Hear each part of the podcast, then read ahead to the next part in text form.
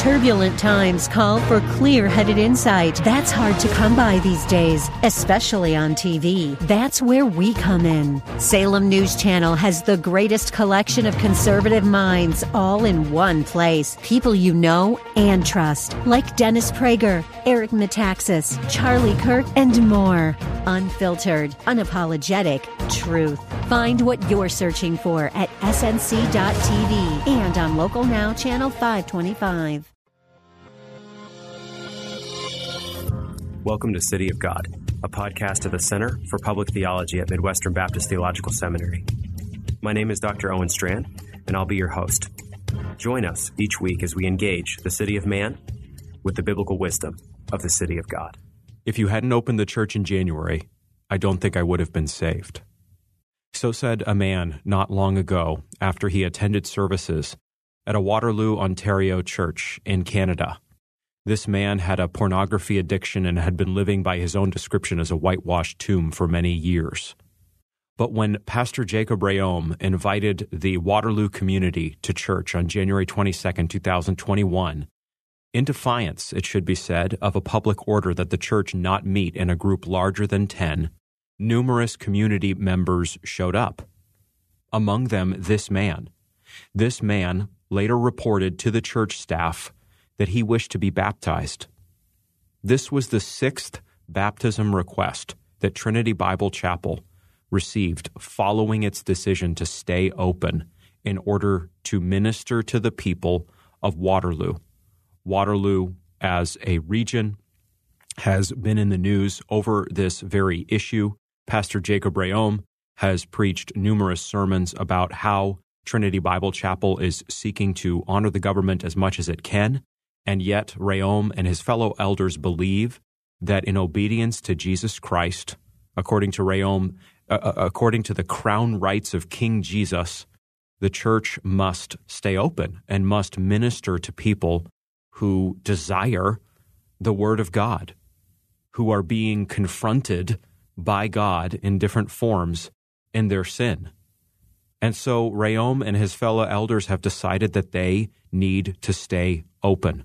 On Sunday, February 27th, according to a blog on the Trinity Bible Chapel website, the church baptized 13 people. According to the blog, some of whom traced their conversion to those weeks in January, especially January 24th. This is absolutely beautiful. This is what happens when the church is open. This is what happens when sinners can come to our assemblies and hear the gospel being preached. People will get saved. People will come under conviction of sin. People will be born again by trusting in Jesus Christ as their Lord and Savior. People will hear about the cross of Christ, that Jesus has died to cleanse us of all our sin and to absorb all the Father's just wrath on our behalf, that he did so when he died on the cross. People will hear about the resurrection. They will hear that the cross actually isn't the end of the story, miraculous and wondrous as it is, but that Jesus rose from the grave three days after he died. And in his rising, he brings all those who are his to life. That resurrection on our part is secured, of course, when saving faith dawns through God given regeneration. And yet the resurrection secures our resurrection and our vindication as well before the great white throne of judgment. This is what we proclaim. This is what we as Christians love. This is what we celebrate. This is the theme of our daily song. This is the, the rule of our life. These truths have claimed us. These truths shape us. This is what we get to proclaim and declare and announce as Christians, whether we're a pastor, an elder, a deacon, or not. This is, this is our song. This is our hope. This is our life. Christ is our life. And all of this is designed by God to be proclaimed in the weekly gatherings of local churches across the world. Not just some local churches, not just the ones that are really big and impressive and people want to turn out to in the tens of thousands of numbers. Local churches that are humble, local churches that are small, local churches that are medium sized, local churches, yes, that are big. God determines the size of the church, but what makes a church a church is not its size or its handling of certain issues that the culture wants it to read in a certain way. What makes a church a church is that it preaches the word and the gospel of Jesus Christ. One such church is Trinity Bible Chapel in Waterloo, Ontario, led by Jacob Reaume, which is seeing numerous people coming to faith in the midst of the Canadian lockdown, which is having people request, think about this, brothers and sisters, request to be baptized at a time when many churches, frankly, uh, for, for a variety of conscience issues and people coming to different convictions on certain matters, are not yet open. And yet there are people in some churches effectively knocking on the door and saying, I want to declare my allegiance to Jesus Christ. I want to say to this church and the watching world that I have been washed in the blood of the Lamb. I want to be baptized as a Christian. I want to publicly declare that I have broken with the world and that I am following King Jesus all the way to the end. This is what Pastor Will Sherman of Trinity Bible Chapel reported online about this gentleman I mentioned just a few minutes ago at the beginning of the podcast who indicated his desire to be baptized to the Trinity Bible Chapel staff. Let me quote a little bit at length here from what Pastor Will cited of this man's testimony. He's attended various churches for most of his life, but was never truly born again. He described himself as a whitewashed tomb. He knew all the right things to say and was able to put on a Christian mask when he needed to, but all the while he would indulge in secret sins. He's had a secret pornography addiction for decades and was a drunk. But after attending service a few weeks ago, he felt conviction of sin like he's never felt before and knew that he could no longer remain silent about his sin anymore. And finally, after all these years, came clean with it to his wife and more importantly to his God. So he repented of his sins and gave his life to Christ. He said that he has truly experienced God's forgiveness, mercy, and grace for the very first time. This is the man who attended the church when the Ontario government was cracking down on Trinity Bible Chapel for daring to remain open and preach the gospel and preach the word out of a out of a motive, out of a conviction that it had to, as much as it possibly could, preach and minister and teach the word to the congregation and, of course, to anyone else who would come. This is a story of grace that traces back to services that have been held in a very dicey time in Canada. But this man, according to this testimony, is now a new man that has finally been set free from his addictions. He and his wife will celebrate their 25th wedding anniversary this year. And he said that for his wife, this is the best gift she could ever have received a new husband. A new husband. He will be baptized, Lord willing, at our church at the next opportunity. This, according to Pastor Will Sherman, as reported by Pastor Jacob Reaume on the Trinity Bible Chapel blog. You can Google that and find that link. On Sunday, February 27th, as I noted, the church baptized over a dozen people. But here is the clincher. The service that the church held on January 24th, the one that drew so many people and that led to different people requesting baptism from the church, has cost the church $83,000. Suffice it to say that each of the pastors and elders of Trinity Bible Chapel in Waterloo, Ontario, have been fined heavily. The church, the church has been uh, ordered as well to pay $45,000 to cover legal fees of the ministry of the Attorney General. And again, the grand total is $83,000. As you would expect, a GoFundMe page has been set up to cover these costs.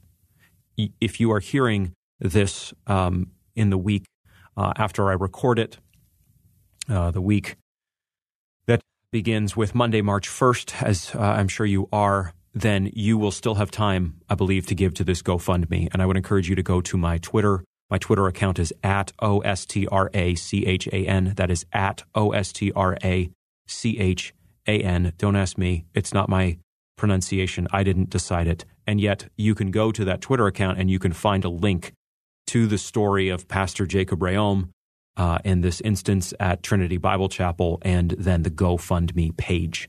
And, uh, and I hope that you can, as able, give to support this church. I pray that Christians will respond in serious force here, in love for a gospel preaching, word ministering church that is under serious fire unjustly right now. And I pray that these legal fees and costs will be covered in full and then some. We talked about a similar church issue just a week ago on City of God. So I'm not going to go through all of the different issues that are in play. I cited, for example, in that discussion of Pastor James Coates and Grace Life Edmonton, who we need to continue to pray for, the Puritan example of John Owen and others, who, though they were ordered not to preach to their congregations, not to preach to Christians in the mid 1660s, um, decided that in a time of plague, especially, they had to do so. And so they defied government mandate in order to preach the word and the gospel to needy people, to terrified people, to suicidal people, to people dying of the plague and going to eternity without Christ. Let's just consider this um, amid all the other matters we do need to sort out. There are different ways that we handle Romans 13, for example, and other passages in difficult times like this. We do want to show charity to fellow Christians, even though we may come to slightly different conclusions. But I'm not trying to handle all that on this podcast today. What I want you to think about briefly with me is this. If those Puritans had not gone back into London and other environs that were being smashed by the plague and preached the gospel, yes, to the church, of course, and ministered grace as God moved through his, through his spirit to those people, but also preached to unbelievers who I think we can expect will in terrible times uh, like those characterized by sickness and plague and, and governmental chaos take stock of their life and perhaps even in what we would say natural terms, we know this is always only going to happen according to God's grace, but in natural terms, think to themselves, maybe I should show up at a church right now. Maybe I should go and hear a preacher talk about everlasting life. I know that my soul is not at rest. I know that I am a sinner. I know that I've done terrible things. These people in question, I don't want to egg the pudding here, are not going to know all the necessary steps of salvation in many cases. They aren't. Uh, but they are at some level, many of them going to think, I, I need help. I need something beyond me. These kind of crises are times that are ripe for the ministry of the word and the gospel. People see the truth at some level. They see that they have no hope in natural terms. They see that their lives are not sorted out. They recognize that death knocks on every door and, and they are compelled to at least want, some of them, to attend a religious fellowship. We're not meaning in these comments that everybody shows up at some super reformed congregation or great Baptist church and then falls on the floor saved, uh, you know, just just as somebody greets them in the foyer or something like this. We don't mean that. We don't want to sentimentalize this, but we do want to just know that there are gospel opportunities before us in times like this. Yes, we use Zoom. Yes, we use online preaching. Uh, we, we preach any chance we get. We try to spread the gospel online, putting our services online Uh, these sorts of things, share the video afterwards. Absolutely, we do all sorts of things in a, in a digital age in the 21st century. So you don't have to show up in a physical space to be confronted with the gospel, which is actually in different ways a blessing of our media saturated age. But, friends, I just want to take stock here and say nothing is going to replace the local church gathering. If we are thinking in these terms, and it feels to me like a surprising number of fellow Christians are, I want to introduce a discordant note into that thinking. N- not a angry note, not a raging note, but one that is discordant nonetheless. Because Hebrews 25 is still true. We are commanded by Almighty God not to forsake the assembling of ourselves together as some were doing, according to the author of Hebrews. That applies in the first century when it was written and delivered to the churches, and it applies in the 21st century, just about 2,000 years later. God has instituted the gathering of the local church. It is where the ordinances are observed. It is where the church prays together. It is where songs are sung in joyful worship of God. It is where the saints are bound up and addressed and ministered to and rebuked and taught through the preaching, expository, theological preaching of the Bible.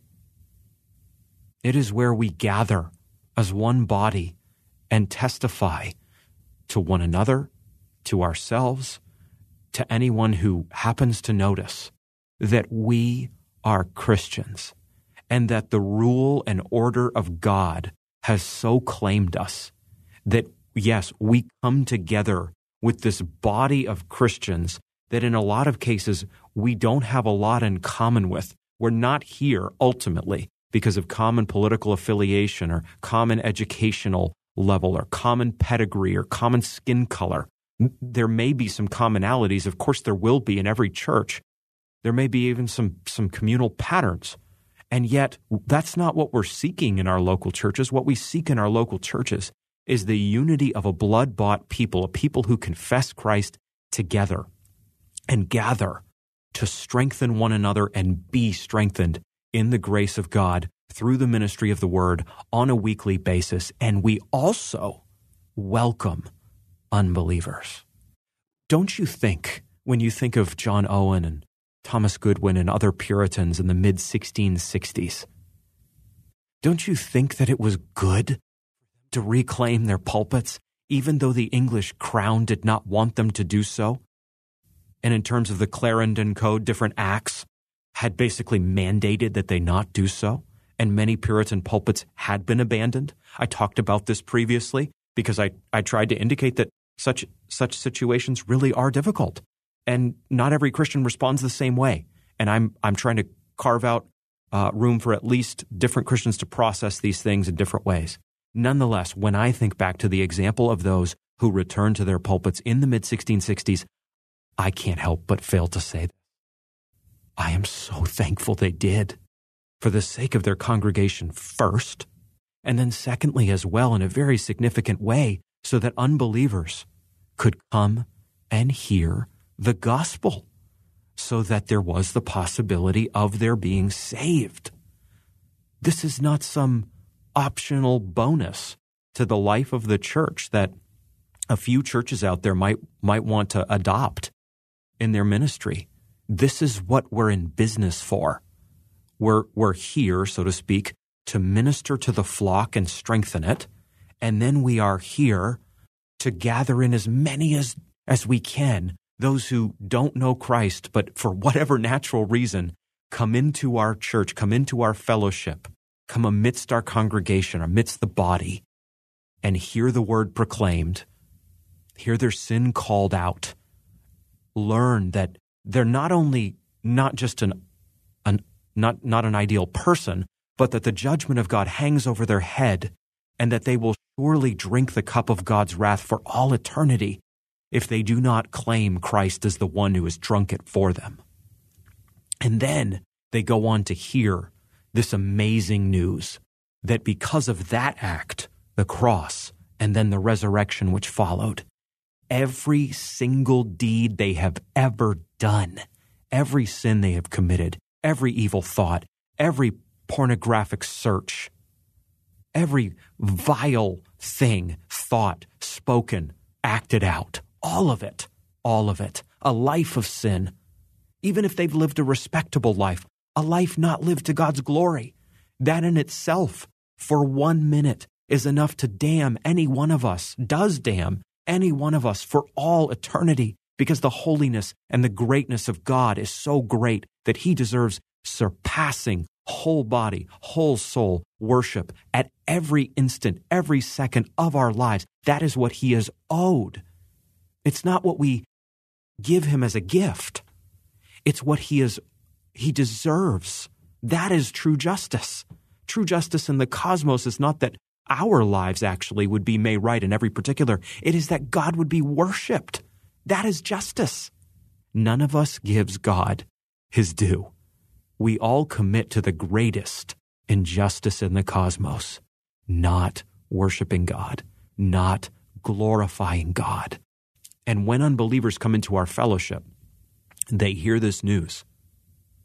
Here again, let's not sentimentalize this. A good number of them will turn away even though they should respond to the gospel in repentance and faith. Many will not, but some will. The man who wrote Pastor Will Sherman at Trinity Bible Chapel was one such man. He was awakened by the preaching of the Word of God. We want to be careful with viruses, illnesses. We want to try to create conditions where if there is a need, for example, for someone to be a little bit uh, apart from uh, the gathered body on Sundays, that they have those kind of provisions. We want to be as wise as we possibly can. We are not those who seek to thumb our nose at the, at the government any chance we get. That is not fundamentally an honorable Christian posture. That's not what I'm commending, and that is not what I hear Trinity Bible Chapel, Chapel commending, Jacob Reaume commending, James Coates at Grace Life Edmonton commending, John MacArthur and the elders of Grace Community Church urging. I haven't heard anybody saying that in at least established Baptist, Reformed, evangelical life.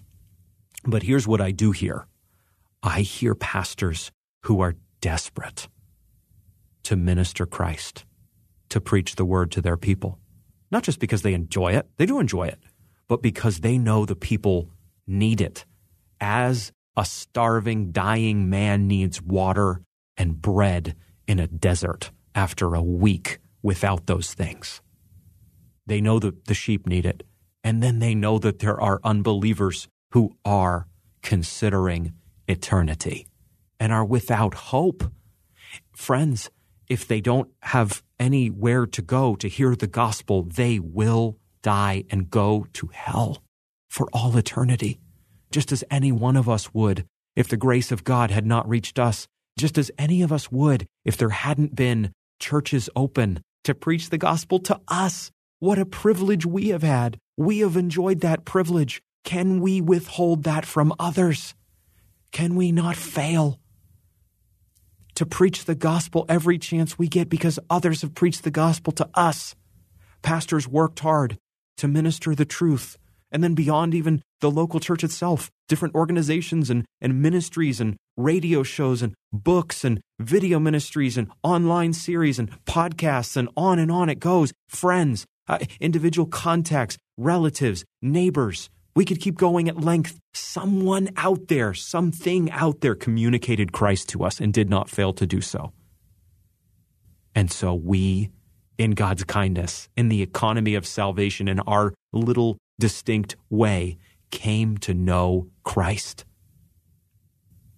How can we fail to offer that same opportunity to everyone we can? There are extreme circumstances that the church will face in this life that require hard decisions and that present us with real gray areas. But there is data in on COVID 19 that I believe shows us that while it is a real thing and while it has led to the, the deaths of a good number of people in America, in the West, around the world, Nonetheless, the huge majority of people, even who contract it, will survive. we don't mean that they will survive with no consequences. We're, we're not Pollyanna ish about this. And yet, I believe that when we evaluate the situation on the ground, I'm not an epidemiologist or a doctor, but when I look at these, these sort of statistics, I believe that we are out of that mode now where we should lock our doors and not preach the word. And so, as I have articulated previously and now repeat myself, I believe it is right that Jacob Reaume and Trinity Bible Chapel has remained open. And we are seeing people come to faith in churches like this. The same is taking place at Grace Life Edmonton. The same is taking place at Grace Community Church in Los Angeles, California. And, and these aren't just, these aren't all star churches. They're, they're happening in churches near you. These kind of circumstances, salvation, people waking up, God moving in lives. This is happening all around us. Yes, friends, there is a tremendous amount of material out there that will discourage you in real terms, just discouragement. But there are so many reasons to be encouraged in God in our time. God is saving. God is regenerating. God is awakening. God is strengthening his people. God is building us up. God is preparing us for the new heavens and new earth. We cannot fail to preach the word. We cannot fail to minister the gospel, and we must stand with our brothers who are under fire for doing so. I encourage you again to search out Trinity Bible Chapel. One place you can do so is through my Twitter account, exciting as it is, at O S T R A C H A N. You can also simply Google the name and you'll get different materials there. In closing, I'm reminded of that quotation I gave you just a few minutes ago at the beginning of this humble little podcast. If you hadn't opened the church in January, I don't think I would have been saved. I don't think I would have been saved. And then I'm reminded of this line as well. Thank you for allowing this church to remain open so that you could save me. God is saving sinners. Will we remain open? There is a price to pay for doing so. But if you hadn't opened that church in January, I don't think I would have been saved. Thanks for listening to City of God, a podcast at the Center for Public Theology at Midwestern Baptist Theological Seminary. We're so thankful you stopped by. We encourage you to continue to join the conversation at cpt.mbts.edu, the official website of the center. And we encourage you to follow us on Twitter and Facebook as well. Join us in coming days as we continue the conversation on what it means to be the city of God in the city of man.